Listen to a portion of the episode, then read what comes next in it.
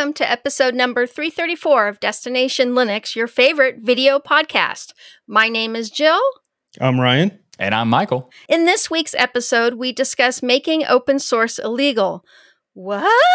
What? What? We're not making this up. There are people who are pushing for this very thing. Then we're going to give you some upbeat news about Zorin OS to make up for the first topic. Also, we have some feedback on telemetry. Plus, we have our tips, tricks, and software picks. All this coming up. Let's get on the road towards Destination Linux.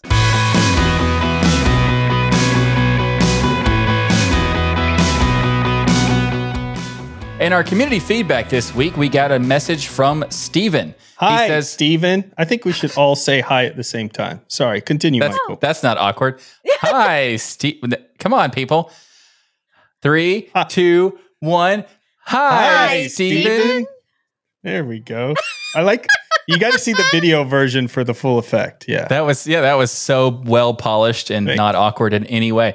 So Steven says he says, Hi, just listening to you talking in Destination Linux episode 333 about telemetry on Linux and OS market share. As far as I know, the market share data is collected from web telemetry, such as user agents and the like. You advocate for telemetry on the desktop to improve the telemetry, and this would certainly increase the Linux market share a bit, but I think the numbers would be less meaningful than the web data. From my university days, I know many people who were or are using Linux within VMs or dual booting Linux whenever they need to work on an operating system class homework. In tech forums, I re- often read where people are using Linux VMs for certain tasks or trying out some other distros. So I believe there would there might be a sizable number of occasional Linux users who genuinely stay on other systems. Well, here's the thing. Like, it's interesting thought. Like, can we get the data we want from a website traffic? But then the question pops in my head of like, what website? And then if we're getting all of our data from website tracking, Mhm. then what's the difference of allowing, like, say, Ubuntu or Fedora to actually have access to that same data to know the same data that we're apparently willing to freely give in a web browser from its actual user base? And so, I'm what is the single website we all would go to to capture our records? Number one would be my question there, because Yes. otherwise, you're going to have a bunch of different websites who are collecting this data for whatever purposes they have. And I, as a Linux user, may not go to that site. And that's why that's not really a reliable way. Well, there is a website service and system that does have the data and has basically every data for every website, and that is called Google Analytics, and they will not tell anyone anything. Exactly. yeah, very true. Uh, Google would probably be one of the main ones there, but you know, a lot of Linux people wouldn't use Google; they'd use DuckDuckGo. Like no, I'm saying boss. Google Analytics is on almost every website. Not every Yeah. website, but almost every website. So if True. you go to a website that has, like, if you go to any of the news websites for Linux, Google Analytics, they're, they're, it's on there. So it is being tracked. So Google has that data. But the problem is that Google will not share that data based on, well, their track record of never doing that. So I do think it's interesting as a point of saying that web traffic is where this, because this is where the data is coming from. It was from statcounter.com and, or .net, I'm not sure. And they said that they are a 1.5 million website network. They don't say what websites are a part of the network or how that is calculated at all, but it is an interesting data set that I think is valuable in the terms of that's a pretty large data set. However, there are also like billions of websites or trillions of websites. So in the grand scheme of things, You're missing a lot of users there. yeah, there's a ton it's like we don't using know about. Steam. Yeah. Steam's really popular. They pull distro information, but we don't assume that every single person in Linux utilizes Steam. So therefore, I don't assume that there's only you know three percent of entire people uh, using operating systems that only use Right. Linux in there. That's just Yeah. what Steam has. So I still think there's it's an interesting point. I think it is the best data we have for what Steven's saying. Sure. But I do think we need something additional if it's done well. The the key thing people were missing somehow in the Fedora discussion was the fact that they're working with the community to figure out is there a way to do this ethically?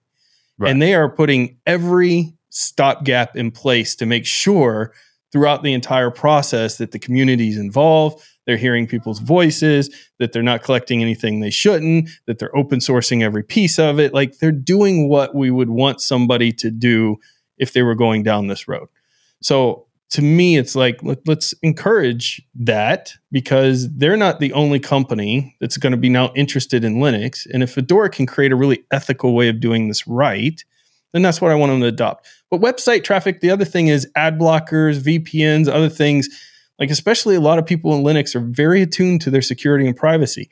They're not going to get picked up in those stats. Yeah. And so those are the things that I just think there's even like anonymizer extensions where it makes, makes a Linux user look like a Windows user, and there's people yeah. who are using that, promoting that, and that sort of thing.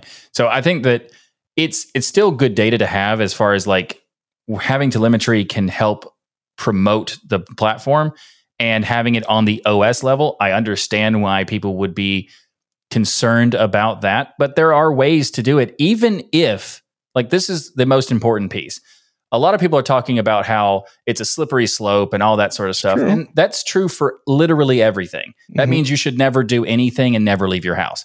There's always something that going go outside wrong. is a slippery slope. Exactly. First, you go to the store to get groceries. Next thing you know, it reminds me of that. Uh, there's a Lonely Island song about. Um, I forgot what the. It's like an. It's based on the uh, the acronym YOLO, and instead of uh, you live only once. They're saying they basically say the exact opposite, and you should never take any risk whatsoever. So it's you ought to look out. Yeah, and oh, yeah, yeah, it's pretty good. It's, it's pretty good song. It's a pretty good song. How ridiculous it is. Yeah. It's a slippery slope. Yes. the thing I I think I think about as far as the OS level telemetry is that the part that I want to happen doesn't have to be a lot. It could be literally just a machine ID and nothing else. If that was collected, that would be useful enough to say how many users of Linux we have. Yeah. And if you wanted to say, I will submit that information and nothing else, I think that's totally fine. It's just the idea of like no telemetry whatsoever, and there is never a time where it's okay. That part I think is arguably detrimental. Well, in fairness, I hate telemetry. Like it's been a battle to get rid of what the corporations have done with telemetry. Oh, I agree. Sucking yeah. every piece of information out. So I want people to be clear. Like we are not for telemetry. I can speak for myself and say I'm hundred percent not for it, and I spend way too much time figuring out how to get around it. With that said, I think there is use to some data out there that could be useful to companies that could help Linux actually yeah you know show its size and things. Which and GPUs are being used. You can do it ethically, and Fedora's you know discussion because it wasn't like they've implemented anything. Fedora's discussion on it is a way to try to figure out is it possible that we can do this in a really ethical manner?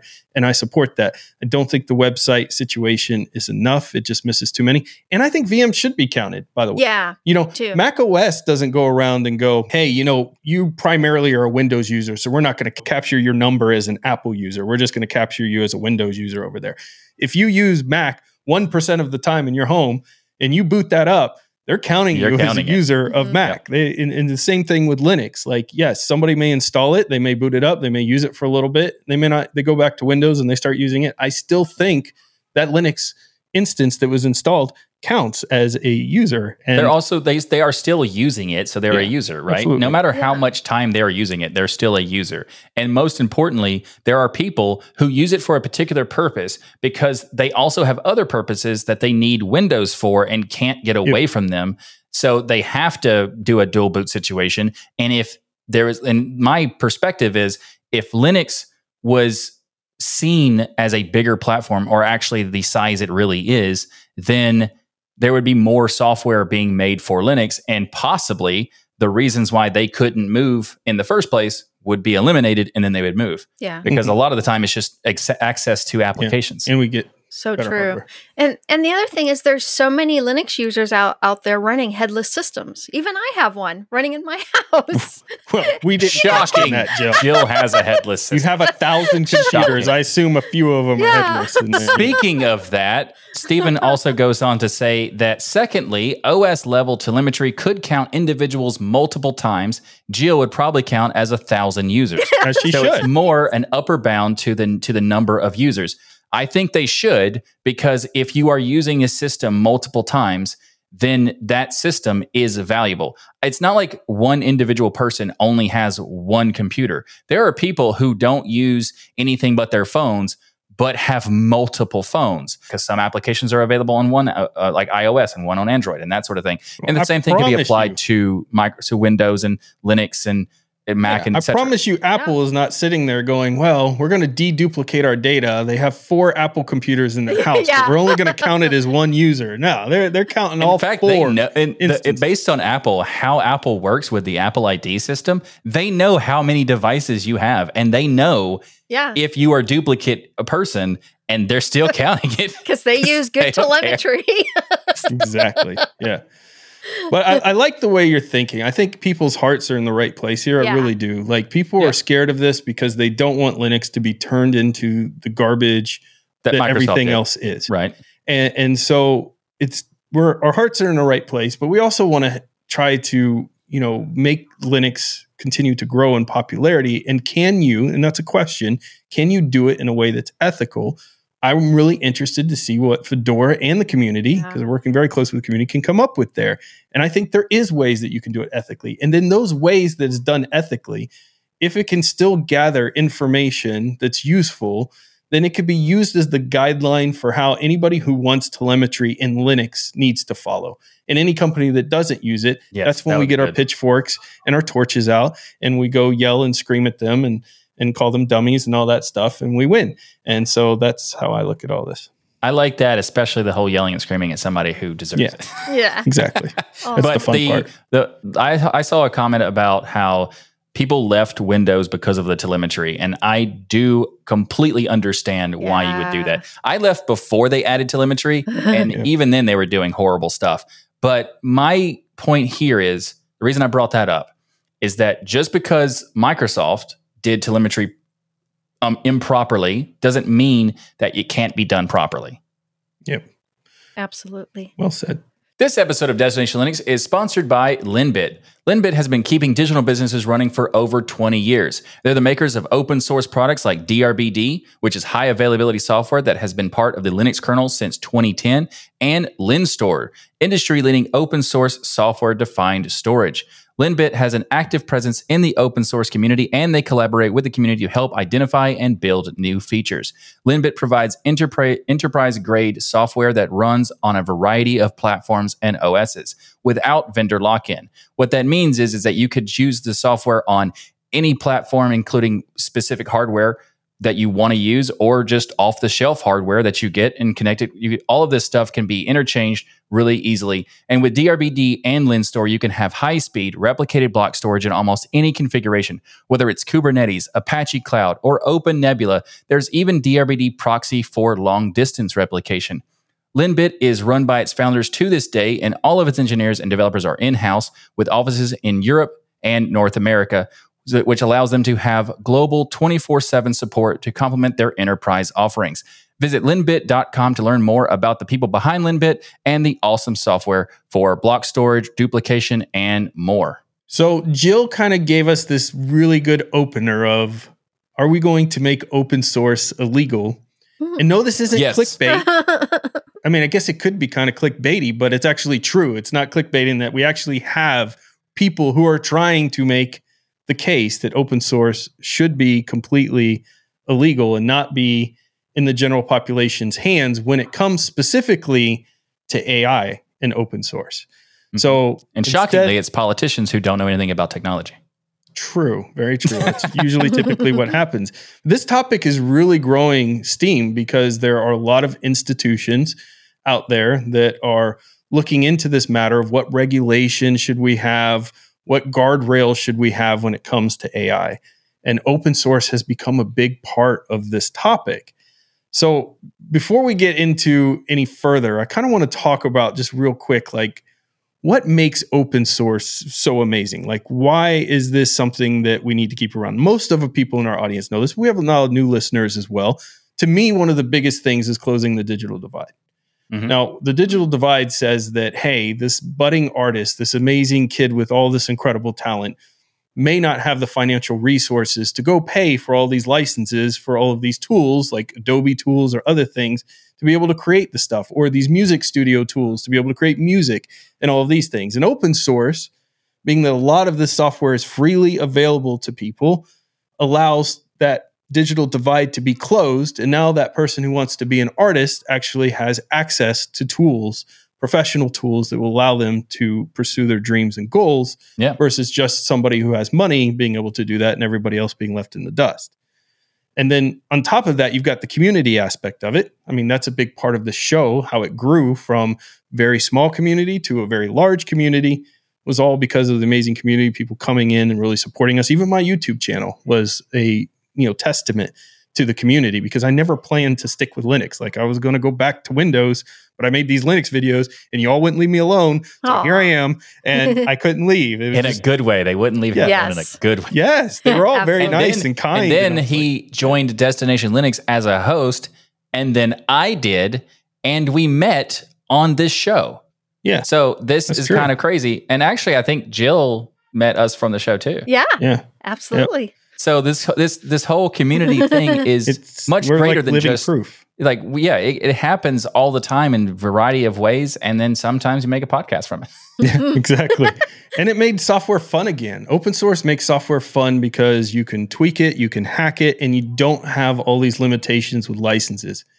Every time I work on friends' computers and things, and some software is not working, and I'm like, oh, well, you need to re register this thing, and you go through this process, and then they're like, oh, I lost my license key, and then they've got to potentially rebuy it. It's just so annoying. And I just, I'm so thankful for Linux during those times because I'm like, I don't Mhm. have to mess with all these obnoxious license keys that rarely work anyways, except to annoy the people who aren't trying to steal it. That's the only people that suffer from it.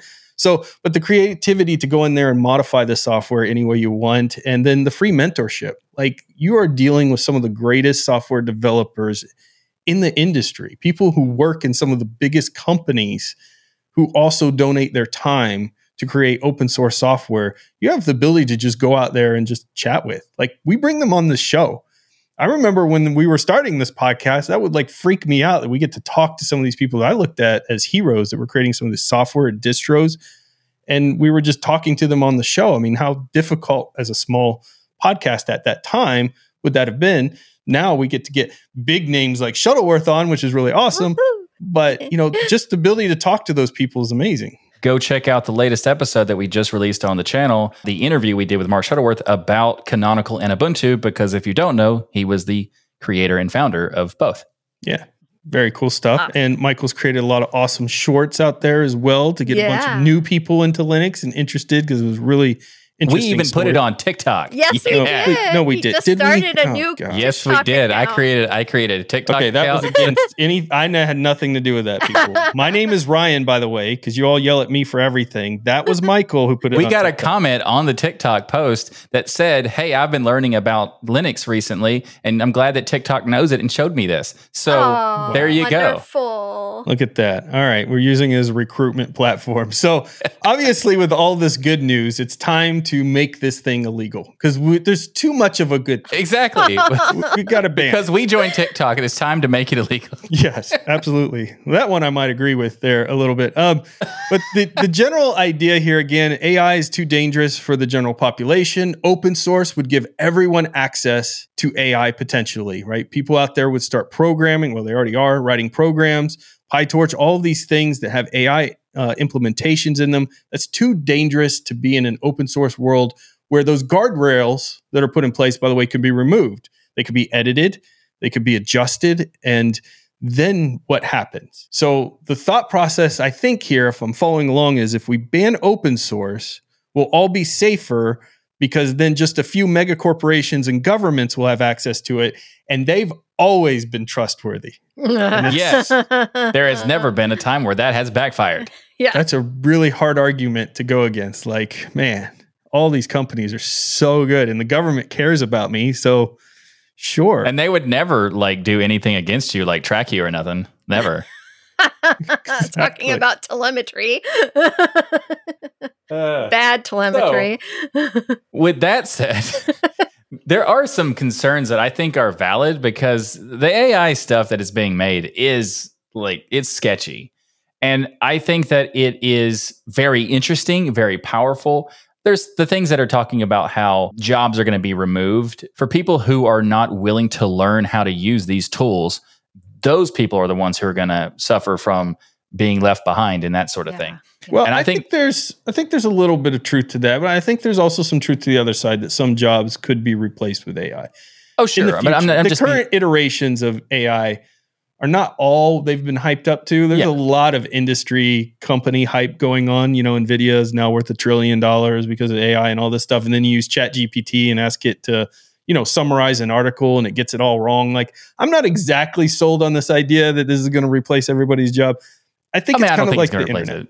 I think it's Yeah. just a tool. But uh, that's Yeah. a good point about the internet. It is basically the same thing said was said about the internet, and I, I think that you could argue that there are definitely pockets of the internet that are horrible, and the AI thing could also be something like that, where there's pockets of it that are horrible. But how dangerous is that? I don't know, and I think it's un- it's reasonable for people to have a discussion about potential issues and the regulations about it that may or may not need to exist or that sort of thing. I don't think it's irrational or just insane that people are talking about the idea of the AI stuff needing to be discussed. I think it's insane that they're trying to attach the open source part of it to it as if somehow the open source concept is dangerous. Yeah, Oh, the companies that That's- close source it, they're good. They'll use it in all trustworthy manners. Yeah, if you put it in the public's hands, that's bad because we would have something like Linux where it's free to use for everybody and everyone can enjoy it, and that would be terrible. So, what are we talking about specifically, though? Here, a few examples. European Union has been working on the AI Act, which would ban API access to generative AI models. Would also sanction open source developers and software distributors like GitHub if unlicensed models became available. So the general idea here is that you would need to be licensed by the government first before you could open source this stuff or give it away freely, which we know that would be something that would cost a lot of money.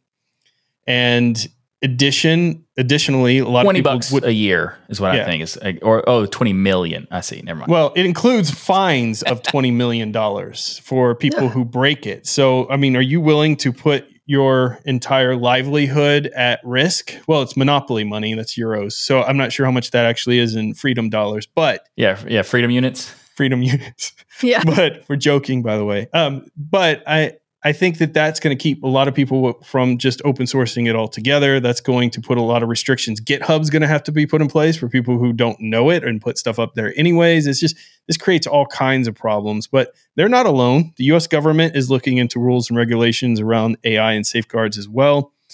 And additional regulations are under consideration, such as one proposed change from the Council of EU to specifically regulate open source general purpose AI, creating legal liability for open source models out there. So people will be sued and their work destroyed and things like that. And yeah, this is a really interesting time here for AI and open source. Yeah.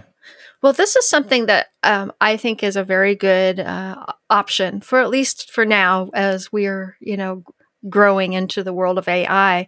Is that there is actually an open letter which has received a lot of support from famous names in tech, I- and it's calling for a moratorium on AI development for six months. And the letter is signed by 1,125 people, including Elon Musk and Apple's co-founder Steve Wozniak, or the Woz. We love Well, him. if Elon signed it, then obviously Yeah. well, we care. He put an Because- X on I, it. I he, care. yeah, he, he, he put his X on it. I care because Woz signed it. so Yeah.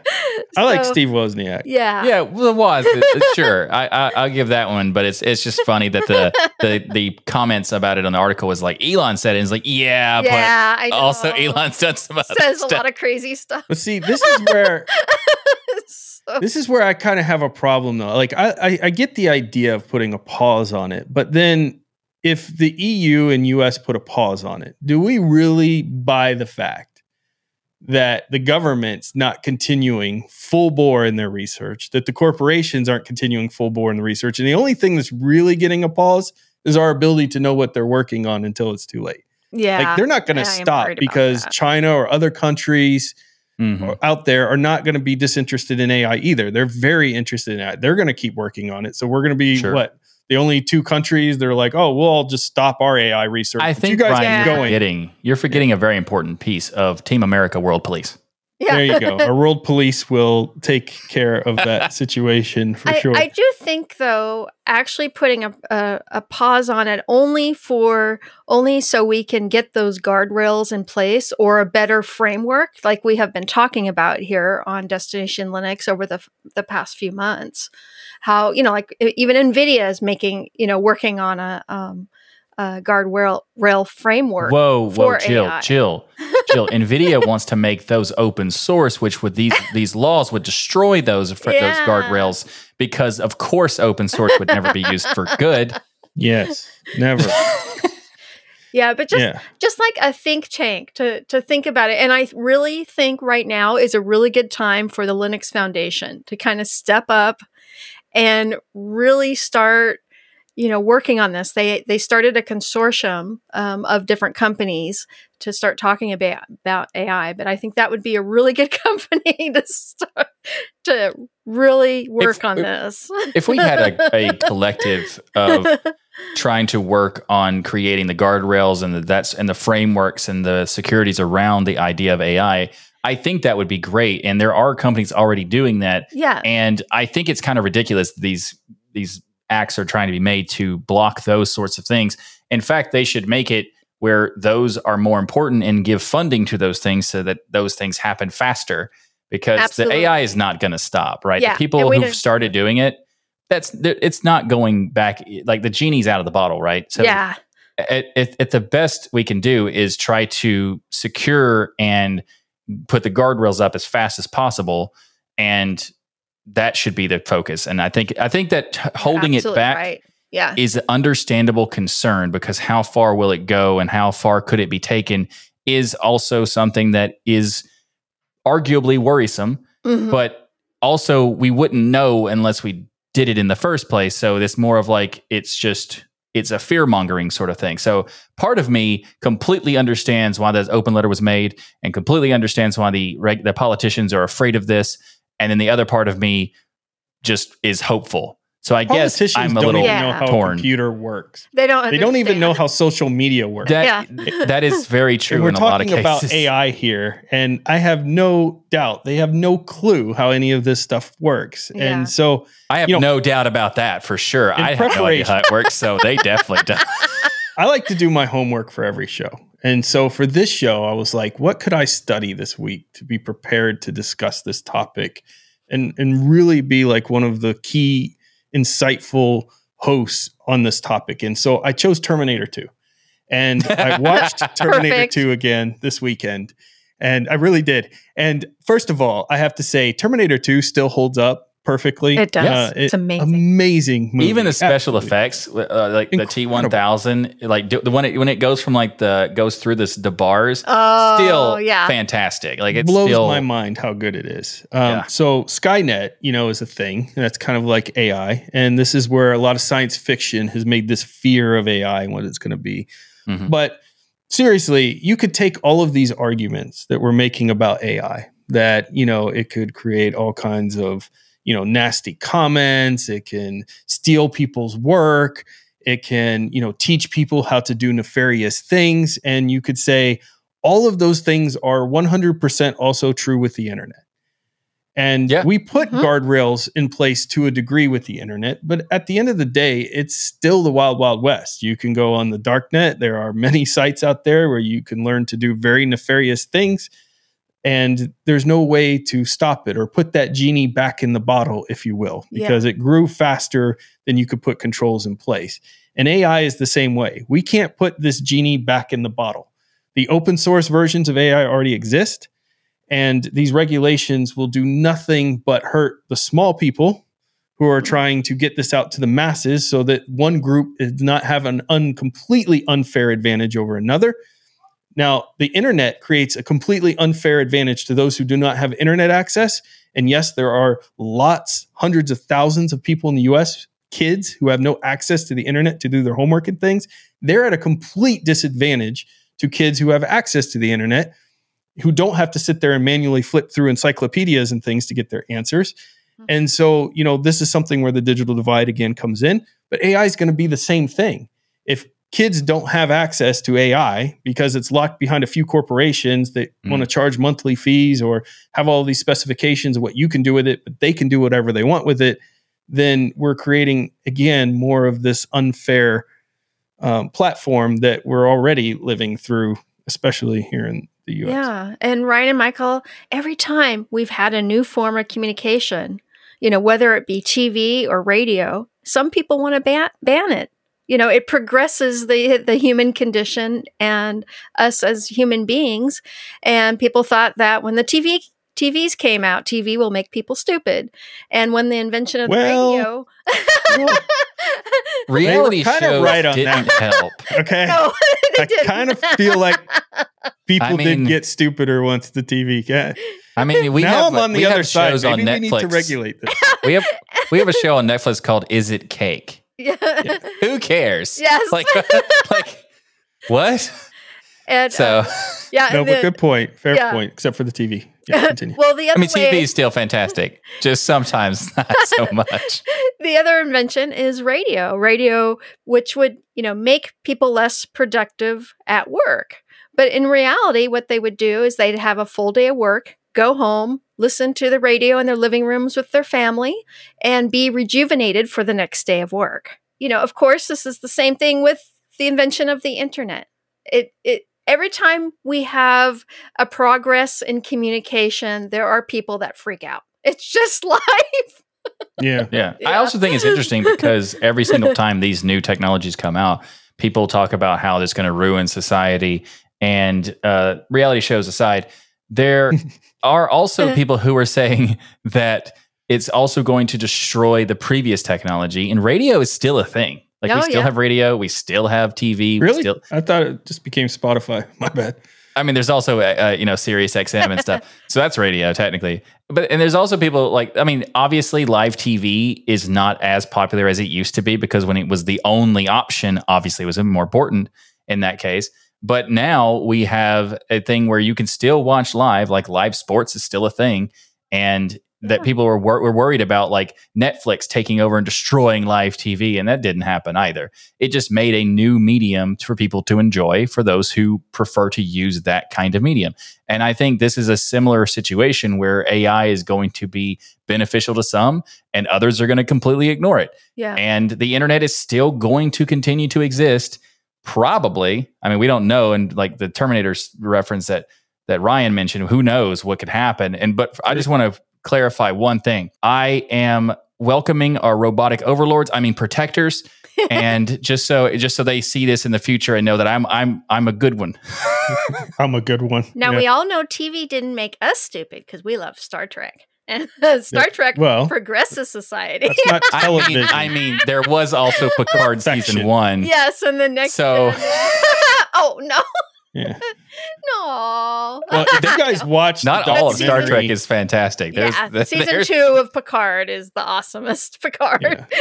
if you watch the documentary I think you need to read, Idiocracy, you'll see where society is headed without AI. So, you know, season three, yes. the documentary.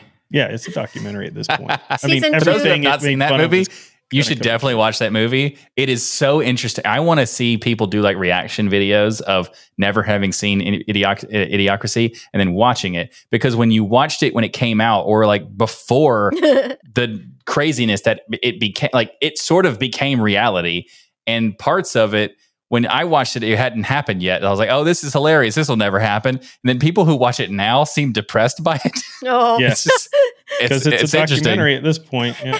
yeah, you're you're right, Michael. Season three of of Picard, but I wanted to say two because without two, not you know one and two not doing so great. Jill, we have have moved three. on from Star Trek. Please. Yeah, we, we, we moved on from Please, Star Trek, and and we also have moved on from Idiocracy. But I'm going to pull it back to Idiocracy anyway Okay. because there was this really interesting interview with the guy who's the director of Idiocracy, and he said Ah. that he wanted to find the stupidest shoe ever he could find.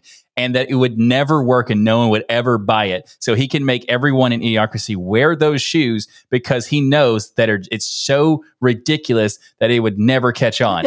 and that was the Crocs. oh gosh! Oh, and here we are. It's a documentary. Here we are. I'm are. telling you. It is Definitely, oh my gosh! I need to watch that. I haven't seen that one. Crocs aren't my favorite shoe. They're So- comfortable, but they're just ugly. Sorry. No offense to anyone wearing Crocs out there. Yeah, I Yeah, they are enjoy- comfortable. I do like Yeah, them. enjoy enjoy your Crocs. Uh, No offense. It's shameful, but enjoy your just said they're Crocs. ugly. shameful. But but yeah, kind uh, of like it's sitting in the line at Cinnabon. It's Yeah. same. It's shameful, but it still tastes good. You know.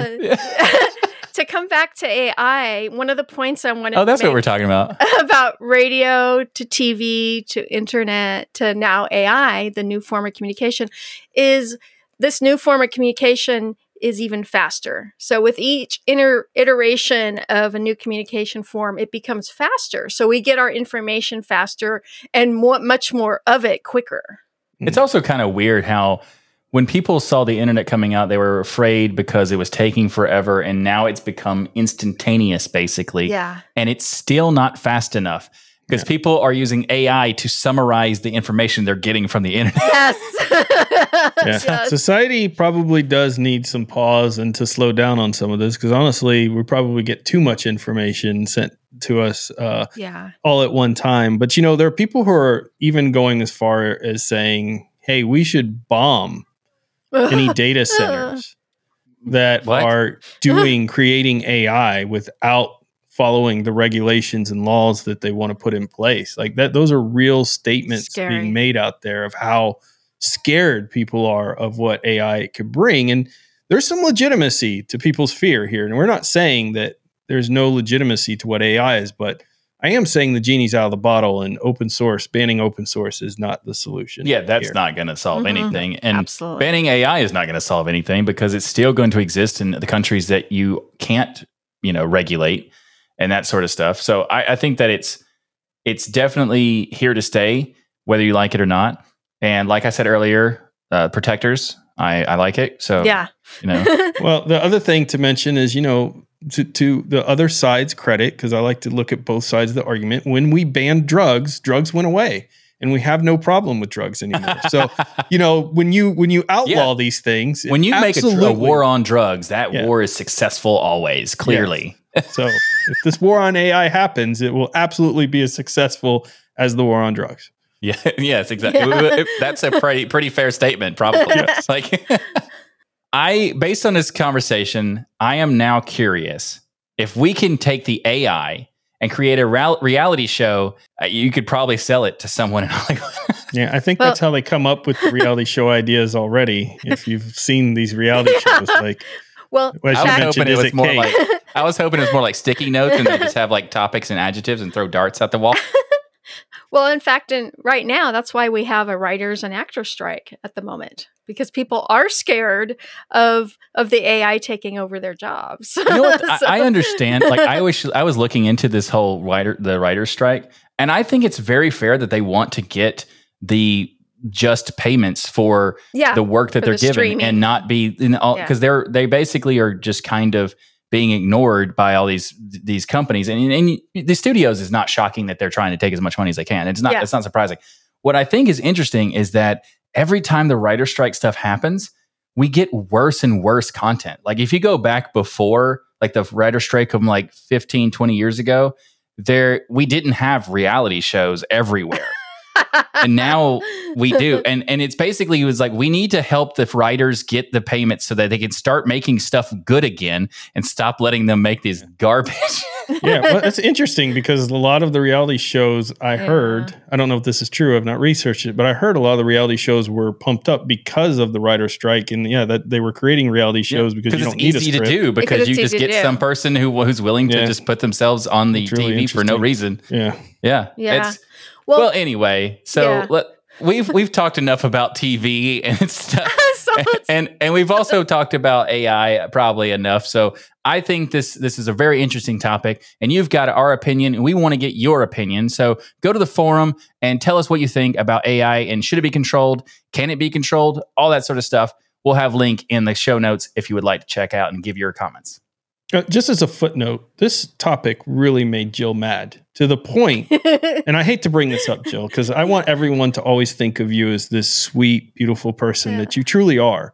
But Aw. I want to let people know that there was a curse word in our notes this week. yeah. Okay, And technically it was a censored curse it word. It was but a censored curse word, but I could see through what she meant to say here, and it was it was bad word. yeah, I Yeah. saw I And- saw this and I thought, did Jill write this or did Ryan write this? These people really messed up when they made this idea of banning open source to the point where Jill cursed censored in our notes. Yeah. Just wanted to let you all know that. And, and part of that was because one of the articles we read stated, and Ryan said it earlier, but the article actually states we may have to bomb rogue data centers to save humanity. What the freaking. Exactly. yeah. And, you know, don't these people know that open source will be the rogue code that saves humanity in the end from the T1s or the T2s or even from the Matrix, Matrix itself? Follow the white rabbit. That's it. That's it. Now that's how you end that segment. Y'all should be ashamed of yourselves. Making Jill almost curse. In the news this week, we're going to talk about Zorin OS. Zorin OS, for those who are unfamiliar, is an Ubuntu based Linux distro that's focused on schools, businesses, and offers a really interesting thing like the Zorin Grid, which easily makes it possible to manage your fleet of PCs, provided you're like an institution like a business or schools. But it's also very very good looking and it has a massively customized version of GNOME. You could look at this and have no idea it's based on GNOME because it looks nothing like it. Mhm. And it also is a very clean experience because people who are coming from Windows can look at it and go, oh, that's familiar to me. And there's also a lot of custom tools and stuff they've made. And they also have an, like a XFCE light version. Don't and they say just it so passively, like they also have this XFCE. like- they also have an XFCE like version in your That, okay, face. I will say that XFCE is not necessarily my favorite DE. However, Zorin does make XFCE look It's beautiful. It fantastic. looks nice. Good. Yeah. Yeah, Yeah. it's it's nice. Uh, but also, they just released a new version with Zorin OS 16.3, and it includes the most asked for feature that they've had from their community, which is the ability to upgrade between different versions without reinstalling. So this was interesting news to me because I guess in one way I'm calling myself out in that I don't stick with the distro long enough to know that they didn't have a reinstallation option there for Zorin OS. Like I didn't know that was a thing, and I kind of want to know like why did it take so long for this? Because this just this is just something in like you should have in an operating system. What operating system? doesn't have an ability to upgrade. I mean, I'm glad they have it. Don't get me wrong. This is not me knocking, but I was just surprised like an OS in 2023, 2022, 2021, 1998 would have the ability to automatically 1998. upgrade itself to the latest version, you know? Yeah. There, Um, are, there are several out there, Elementary being one and, and Linux Mint. Also. Oh, sure. Both of you just knew that, but I didn't. Whatever. So it's okay. So here's there, there's a little more to it than just having upgrades because it's not necessarily because the upgrades themselves are not easy to do or they take forever or anything like that. The, the real reason is because most of the distributions that are based on Ubuntu are not following the Bu- Ubuntu cadence of releasing. They're based on Ubuntu LTS. And Ubuntu LTS is a massive jump from uh, two year to two years. So if you look at it's a different version of GNOME, it's a different version of the underlying system of like the like huge changes to system Ds, huge changes to the display servers, huge changes to all sorts of stuff. Like between two years to two years, that's a massive change. So the upgrade mechanism is a lot more difficult. So it's not exactly the same thing as and it doesn't have updates. It does the same way that Linux Mint has updates. You it, the point releases are easily updatable because they're not really changing the core base. And because Zorin changes so much of the DE and so much of the experience, Mm. it kind of makes sense that from one base system to another base system, it's pretty difficult to do that. So they have been working on it for about a year of trying to make sure that the upgrade and all the configurations and all the different uh, iterations that people could have of their system would be able to cleanly update without having to go through massive, you know, uh, ncurses, uh, command line tools, and all that sort of stuff. And like Linux Mint recently has a better version of upgrading between versions or like major versions. But it's still not. It still requires you to install a package called min install, and then after you do the upgrades, you r- uninstall that package, and it's kind of wonky. As an Arch user, none of this computes. I have. It's like you're speaking another language. I have no idea what you're talking that's about. that's because I just you- run you- the update get command benefit. and I'm done. you get the benefit of all the updates and when those updates break your system you get to leave to a different distro How dare you? I am in an immutable OS. yes. Oh, well that, okay that's Yeah. that's fair me too You're i'm on using Blend blend OS os still now. yeah Right. I'm still on Blend OS, by the way. For those that said I would be switching the distro a week later, you're wrong. Send me my fifty dollars. Thank you very I'm, much. I'm also still on blend os so that's that's not surprising i'm still Give me on the same Michael's distro. fifty dollars. Thank you very much. but anyway, so I think it's interesting that Zorin is doing this because it Yeah. does seem like a massive undertaking. And it like, at, at first, Mm. when you said why do they have an upgrade, it should be something that should already exist, right?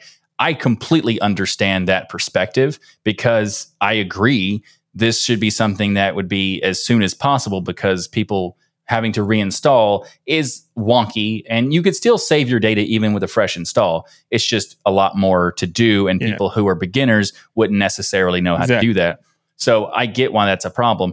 But at the same time, I also understand why it took them so long because of how complicated it is to do. And it even takes Ubuntu week, uh, months to do it Yeah. because Yeah. they're doing the LTS to LTS themselves, but they wait for at least two to three months sometimes between the full upgrade because they have to do all this testing and do all these changes and all that sort of stuff. So for the team of Zorin OS, which is pretty small, I'm not sure exactly how many, but it's not a ton of people. I understand why that would be a big undertaking. And I think it's great that they have added it. But I also wanted to just clarify that if you it's it's also every two years. So Yeah. if you have Zorin OS and the next version will probably have a new update from like the 7 16.3 to 17, that's Mhm. probably where it's most important Yeah. because people who have already are on 16 are really just doing the point releases anyway right now. So they're not really going to be affected by it that much, but I think it's still worth noting that I feel like it should be something that every distribution considers and maybe they could talk to the Zorin people to see how they did it. And like Well, elementary source. OS, for example, doesn't Yeah. have an upgrade system What? right now. Are you kidding me? It doesn't. I didn't know Linux that. Linux Mint has one, but it's it's a little wonky and it needs Huh. to be. I didn't mo- it realize needs this to be was this complicated. I figured Yeah. you just replaced system ini file with system ini file, and then you're No. the new Yeah, one, you and just you're good. You just drop and play. That, that's Yeah. that's why immutable systems aren't necessary, right? yeah, exactly. That's why they're not necessary. Well, so that's Zorin why OS, they're long-term support. So Yeah. Yeah. Zorin OS is amazing. Uh, I'm so happy they have that here. Yeah. So I honestly didn't know that that was even a thing, but I'm very happy they have it. And they've also done other improvements, like they have their Zorin Connect, which runs commands uh, on your computer. Like they now have a power menu for Android 11 plus. So you can run commands from your phone to your computer, which is really cool. More playback controls when Spotify is playing on your computer, and automatically reconnect to trusted networks in the background if you're on Android 10 plus with their Very cool. And also for those who are curious what Connect. Zorin Connect is, it is KDE Connect. And Yes. or, or G Connect. he preemptively I knew Ryan where you were going. preemptively cut me off so I didn't promote something about KDE. but they add their own features in there. You know, they add some well, additional. it's also things. open source, so people can Yeah. ju- because I, I, it might Very be in cool. KDE Connect as well. I don't, I don't know, but Yeah. it's cool that they're doing it, and also I get why they're having it built in because the KDE Connect is fantastic and wonderful. super easy to use if you use KDE Plasma to get it installed. Like last time we talked about Blend OS, and I mentioned how it I couldn't get it installed. Once I figured it out, which Yeah. in the tip of the week I figured it out yes, you and did. and then I tested it. And then after we got off the recording, I rebooted to see if it worked. It worked just fine. It was Yeah. no big deal. So it, it was just a basic install a package and it's done. That's not how it works in GNOME. So that Zorin deciding to do their own fork to make it built in and people could just use it, I think is a great idea. Yep, Mhm. absolutely. And uh, the other thing that was really interesting when I was reading the release notes on the latest Zorin, which had me really thinking like, "Hey, I want to try Zorin again," you know. But I'm on Blend OS right now. But you know, I was thinking about it. I was just saying, I'm Mhm. thinking about it. Was that This their is partnership Distro Hopper Titus. yeah, with laptop with Linux, which I didn't know. They, they weren't on my radar for whatever reason that laptop with Linux was a thing. And so this is a cool company, and I wanted to let people know about them out there. Laptop with Linux is a place to get Clevo laptops or mini computers that have Linux pre-installed in them. So you can get Zorin OS as an example pre-installed on one of these, and their prices are really, really reasonable for these. They're starting at just five hundred dollars. They go all the way up to sixteen hundred if you want all the bells and whistles and all that stuff. But if you're in the market for a laptop and you want laptop with Linux in there, check out Laptop with Linux. I mean, it's a pretty good name there, I guess. With that, uh, I wonder what they with say. Yeah. Yeah, Laptop with Linux. Yeah. That's awesome. You don't have to wonder anymore, Michael. It's Laptop Thanks. with Linux. I appreciate Yeah. you that making that clear for me. Yeah, absolutely. Well, I was actually really, really happy about the Zorin um, OS upgrader because now I can upgrade from Zorin OS 15 Lite with the XS, XFCE des- desktop to 16.3 on what on my old iMacs easily. I have Zorin OS on several of my older iMacs, Intel based, and you know I've been delaying doing the upgrades because I need to to nuke and pave. so See, Yeah. Ryan, it's not just me who doesn't update. Well, let's let's not mix those two up, okay? Let's let's not I mean, I mean, it's one of her fact. like Yeah. hundreds of yeah. computers. yeah, thousands that Jill has. You know, it takes time for Jill, like an LTS release, to get around It to all of her does, computers to update them all. All right, Yeah, you know. just just physically the amount of time it takes to boot them all is an Yeah, is uh, absolutely. understandably why it takes a while. But uh, I just want to point out for those who are curious, laptop with Linux has laptops with Linux. And Hmm, they are a. European company for those who Yeah. are wanting to get System 76 and can't. You can check out this one because they are based in the EU. yeah, because System seventy six uses Clevos as well. They're working on their own custom laptop, but right Yeah. now it's Clevos, custom Clevos. So Mhm. And they're Kinda they're cool. a U.S. company. I think that's because of the whole customs thing, and that's why people have wanting to get one, but they couldn't. And this one is if you're in Europe. That's why I was mentioning it because it might be easier to get. and what do they sell again? oh, I think they have uh, they have some products that are like portable computers with Wow. Linux on. Are it. we already there? Did AI develop this portable computer thing? Amazing. portable computer that you could personally use. Nice. so Jill, take us into gaming here. What what do you got for us? Ryan likes to assign me game genres to review that I'm really not a huge fan of, like horror games. What? It seems Ryan has He has decided done that ma- multiple times. multiple times, many times. It seems Ryan has decided to try and scare me again with this game called Terminal 81. As if our main topic of should open source be illegal isn't bad enough and actually caused me heart palpitations. So so I'm not, Uh, I shouldn't got- be laughing because it, it got- actually did. Yeah, You that's, got real that's heart not a, That's not a joke. That's a serious Yeah. thing. Yeah. Yeah. because you were frustrated with the make Linux or open source illegal. yeah. And then I didn't know that though. In fairness to me, No, that I that know. would give you heart palpitations. But I did know you don't like horror games. Um, and I included it anyways. And if you're mad about that, email Michael at Michael at tuxdigital.com and tell him how upset you are with the fact he picked this game. Because I was What? I for one too am very upset, Jill, that he did that. Continue. Oh. So, for those who are curious, if I did in fact pick that game, no.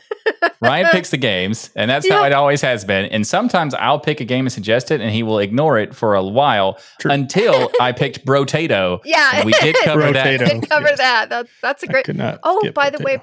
Brotato's in the top 10 on the Steam Deck. Of course it is. 'cause We mentioned Yeah. it. Yeah, we mentioned it, so that's Yes. automatically what's going to happen. so the the first person game, Terminal 81. it- no, you don't play this game in the terminal, and Oh, darn it. despite what That would be scary. says, That would be Terminal 81 scary. is it is it actually describes itself on Steam. Thanks to the financial crisis of 2008, Lorena migrated to Terminal 81 to work. But what seemed like a simple Latin American neighborhood was a dangerous region dominated by a mysterious criminal organization. Ooh. Ooh. What I like about this description is you could say 2008, 2012, Yeah. 2016, 2020, Now, 2022, last week. 2023 Yes. financial next week. crisis. yes. Lorena had to escape to Terminal 81. Got it. Okay, continue. So the opening cinematic actually is very much like a visual novel, which tells a good story and it's very atmospheric. It has really good sound effects and nice music, creepy music that draws you in. Um, it's it's the cinematic starts with Lorena on a shaky bus at night on her cell phone with her mom, who is worried about her living and working in a very dangerous area of town. But she mm-hmm. needs the money, so takes the risk. And the opening gameplay is Lorena in her new dreary and lonely apartment where she talks to the owner of the apartment and prepares to sleep because her new job at the supermarket starts in the morning. But who could sleep with the constant sounds of police sirens and people screaming? so, what happens next? Hey, Ryan, this seems like a fantastic pick for the show. yeah. Yes. So- well, I want to tell you why I picked it. I would never pick a game I knew, Jill, that you didn't like, first of all. I would never do that. So the reason I picked this game, besides purposely picking a game I knew you wouldn't like, is because it describes itself as a job simulator.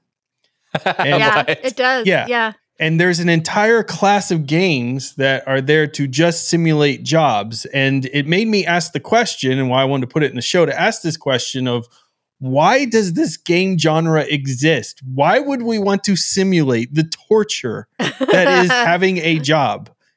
Also, the I saw this one. I saw I saw one game that was a simulator that was interesting, and it was the the PC Maker. oh, yeah. That's a good one. and one. people really like that one. I was like, okay, that's interesting.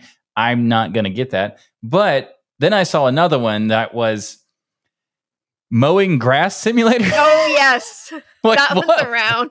Imagine Why? if you just did this stuff in real life and then you would get this money as compensation and it would be Uh. just as satisfying in my mind as the job sim. And they got like chef simulator. I'm like, go Yeah. downstairs, pull a knife out of your drawer, Yeah, cut cut some some vegetables up, up, throw them in a pot, some onions, and then you get to eat it afterwards. It's not just the Oh, video wow. game. You Uh, know? and- crazy. The simulators have taken off since VR, too.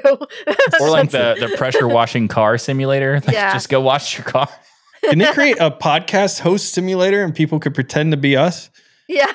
Or we could just use it to automatically create it with the AI and stuff. There Yeah. you go. Yeah. So, um, with the game uh, uh, Terminal 81, you know, I Probably was, is that right, by the way.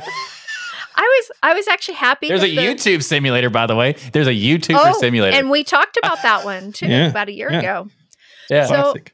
I forgot we talked about it because Yeah. it's so ridiculous. yes, it was on sale the other day. so, so I was Why actually do you know that? I looked recently. I I had bought it, you know, when it was full price, but now it's on sale. So I was actually happy that the visual no- novel aspect in the opening cinematic continues through the rest of the game, and you can choose your next move with prompts like a text adventure. Hold on, Jill. Hold on. I don't mean to bring this back up, but you bought YouTube Simulator and you're literally a YouTuber. Like, Yeah, why? yeah. Just- the fact that you bought this game is freaking Well- blowing my mind and is way more important to talk about than this game at this point. Oh. Like, So sometimes Ryan gives games to Jill that are ridiculous and she doesn't buy them and she doesn't play them because they are wi- and also just so you know Jill you don't have to play horror games if he gives you a horror game you can just say hey guess what Ryan I didn't play this we're going to talk about it anyway Yeah. you can do that that's fine Okay. don't but- don't take me off the subject, Michael. Here, but I also do want to I'm very curious of all the games that you didn't buy why did you buy this one you are a YouTube simulator. Like, you are a YouTube creator. Why Yeah. would you? Why did you buy the game, Jill? I guess because I, you know, because I usually buy the games that we're gonna talk about on the show, Okay, all right. play them. and that Did- one was very well done and it had really good reviews. Did you enjoy doing what you already do in real life? It was really strange. yeah, it was like a mirror. hey, hey, Ryan, I haven't. So we now know that there's an, a horror genre that she does not like, Yes. and we also know job simulators that she does like. So the next one needs to be some ridiculous job simulator. yeah. That's what we have. A ridiculous horror I job mean, this is this is like a pretend job simulator. Yeah. Like this is Okay. it. Like It's starts as that, and then it simulator. becomes like a Okay. well, a terrible life simulator. Yeah. But I said, like, I don't, I don't know Jill, why. Jill really likes this Yeah. game, and you're, you're interrupting her. you know, Michael. I'm interrupting. You're the one who. Well, listen, that question had to be asked, right? Yeah. Like, okay, So fair that's enough. Okay. Let's get back to this uh, horror game that everyone is so enticed to know. Okay, so with Terminal 81, honestly, I actually really like this game because it has a good story and it is very know what doing. atmospheric despite it being in the horror genre. She didn't say that. I, I, I don't like the gore in it. Uh, as you progress through the story, it gets a little more Yeah. gory. But I I love the attention to de- detail and the atmosphere. They they nailed it with this one. It's a simple Very game, cool. but they did a very good job. And it makes me curious to see what honestly happens next. So I'm going to continue to play it. And You're welcome, Jill. yeah, yeah, I thought it was a good one. Good Wasn't the Ryan. outcome I was going for. I was going for the more Zeb being mad and saying next. But hey, every once in a while you fall into one of these. And, yes. yeah. All right. so cool. you know, I I actually agreed one of with one of the review, reviewers of the game that stated this game was amazing. I usually hate playing horror games, but this one made me less iffy about them. Ten of ten recommend. Heart. Nice. S- so yeah, so go grab Terminal eighty one for four dollars and ninety nine cents on Steam. Not a bad price. Yeah. There you go. So you can also grab this software spotlight that we have called Oh, what a transition. Yeah. So Yes. good. What was it called? Is a really cool. Yeah. Yeah. How do you spell that? It's uh, F A C T E U R, and I have oh, no course, idea. Facture. Factia. Factia. It's a Factia. So this Facteur lets you send bulk emails out using templates that you create. Now I know we all generally hate these kind of bulk emails that come in and you just delete them because they're unsolicited. However, I envision this is a use case where you're doing newsletters sure. or Mhm. Tux Digital, even where we acquired emails at the scale event. People gave us their emails. We didn't go steal it through telemetry or anything. They gave us their emails and they want some Sure. updates, want us to know different shows we may have going on. And so we could use something like Facteur to send all of them an email to say, hey, here's some cool things going on you want to check out. You may be able to use it for your clients as well in the business that you're in, as long as you've asked them for permission, because getting unsolicited emails, it's very rude and nobody likes it. So don't do that. But Facteur allows those who've gotten permission to bulk email. Very cool. And also, when you mm-hmm. do send that message, you need to put in the bottom that says "sent by Fatih" Facteur. and spell it ph- spell it phonetically based on our pronunciation. Yes. Yeah. So the tip of the week this week is something you should not do. And for some reason, it's the tip. Ryan, why is this the tip of the week? For those who don't know, that most of the time Ryan comes up with these tips for the show. I sometimes have them, but but most of the time it's Ryan. Ninety nine point nine percent. Ninety two point six percent. Ninety nine point nine eight. 96.4%. So anyway, so Ryan comes up with this and this time I basically wanted to just ask you on the show, Uh-huh. why is this a tip? Because he's basically saying that you shouldn't do it first of all and that it's instead of using a password to get into your Mhm. desktop to use a pin instead with this Well, uh, no, I'm not saying do that.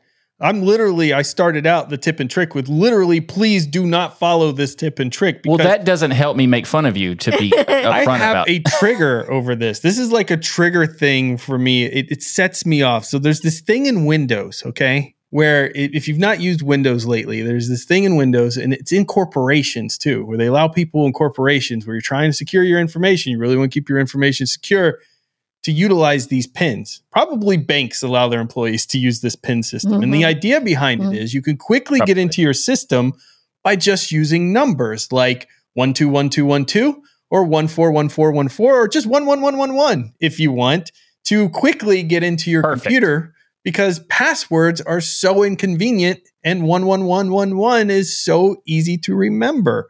And so this article came out that I saw that was like, hey, do you want to use the pin number system for Linux? Here's how you do it.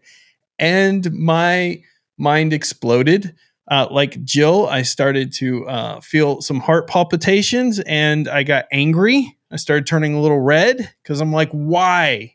Why would we want users to utilize this password tool, the PIN system, which is Well- entirely inferior to get into their systems? For those who are curious, well. we'll have a link for the actual information. We're not going to tell you here because it's not worth doing. But the idea is that the PIN system does not have root privileges. So you would be able to get in the machine, but you wouldn't be able to alter anything in the machine. So that's in one way is kind of good. But the other way is that they'd still be able to t- steal every part of your Hmm. data. All You know, your like- files, all yeah. your emails, It's not- everything Yeah. is right there. like root doesn't require is it's the only thing to change the system like to actually get your data is what they want in the first place so it's not it's not a great idea but it's also kind of funny because in my, when i first when you first mentioned that we were going to talk about this i was thinking what is even the point because you can just make a password this one one one one. you could make your system password a terrible password. And then I was like, okay, so it's it's root, but not really root. Like, okay, I get it. That that's kind of better. But then it's also complicated to set up. So it's like, why would anyone ever do? Yeah, so it's it's it's just funny to me. And also, I think that we should probably just kind of move on and not talk about this particular thing anymore. We'll, just put a pin in it for here, and Uh-huh. then I see what you did there. That was pretty good. So Uh, yes, if you're yeah. using the pin in Windows, stop. It's completely insecure. If you want to use the pin in Linux, don't because it's completely insecure. And that's really the tip and trick of this week is don't use pins as your password. don't use pins for anything Yeah. unless it's Your something ATM you also machine. physically have to have, like the ATM card. That Exactly. Physically That's kind of a two FA there. Then yeah, in a way, two factor yeah. authentication. If you had to do your password and a pin, that would be okay. But you know how people are with Or if pins. you had to have like a USB stick that you did pull in to plug in before it'd you could be do the pin. Yeah. Yeah, yeah, yeah, yeah, it'd be okay. Mhm. But Well, in in a way, that's it'd be okay. That's it. That's the end of our show. So a big Whoa, thank you that's to not each. the end of our show, is it? We have so much content that we could give you, but you're gonna have to come back next week. Yeah. So that's the end of the show. A big thank you to each and every one of you for supporting us by watching or listening to Destination Linux. However you do it, as long as you're not using a pen, we love your faces. And if you want to watch this show live, you can become a patron of Destination Linux. Go to tuxdigital.com slash Discord as well to come and hang out with us. And patrons, they even got a special room in that Discord thing there that you can hang out in and stuff. So all kinds of awesome perks for patrons to check yeah. out. Yeah. Tuxdigital.com slash membership to become a patron. You get access to all of that. And we have two new benefits as well if you're a patron. You can send us comments that were already in the community feedback, but we're also going to make it possible for patrons to be bumped up to the tippity tippity top of the emails. The tippity tippity top? The tippity tippity top of the emails on the show. So you get that. Plus, we're also working on ad free versions of the show. So you get all of this, including the ad free and the tippity tippity top of the feedback. What does that mean? That means if I go to the comment section, I have something I really want to tell Michael because I want to yell at him for his comments on how he loves telemetry. And I go there and I can select that I'm a patron. And then once that's verified, that email is the most likely to be next read on the next show. And we can make fun of Michael immediately. That's I- that- an incredible that is perk. that is a scenario that could happen, but I would prefer it to not be that no, particular. don't worry. They always blame me for everything you say. That is anyway, true. So, in that case, feel free to blame Ryan for everything that I say if you don't agree with it. So tuxdigital.com slash membership to blame Ryan. and also, just to be clear, uh, Ryan said that thing earlier about even if, if you use pins, we uh, we still like you if you use pins. Just stop using pins. we'll like you once you stop using pins, to be clear. Okay, there you go. Yeah. we have some uh, other stuff that we can you can check out to support the show, like the uh, swag that we have. Like I'm wearing this Linux is Everywhere T-shirt. Jill's wearing some stuff. She also has uh, uh, mugs and coasters, all sorts of stuff. We have tuxdigital.com slash store where you can get some hoodies, mugs, hats, stickers, and so much more at tuxdigital.com slash store. And make sure to check out all our wonderful shows here on Tux Digital. We have the Sudo Show, This Week in Linux, the DasGeek Channel, Linux Out Loud, Hardware Addicts, Linux Saloon, and our newest show, Fit and Fueled. Everyone head to tuxdigital.com and subscribe to all these awesome shows. And don't forget to leave a rating on your favorite app so others can discover the power of open source and keep those penguins marching in the full Monty of Linux and open source awesome sauce. Everybody have an awesome week. And remember that the journey itself is just as important as the destination. Thanks, everyone. See you next week. Love you all. Most of you not using pins.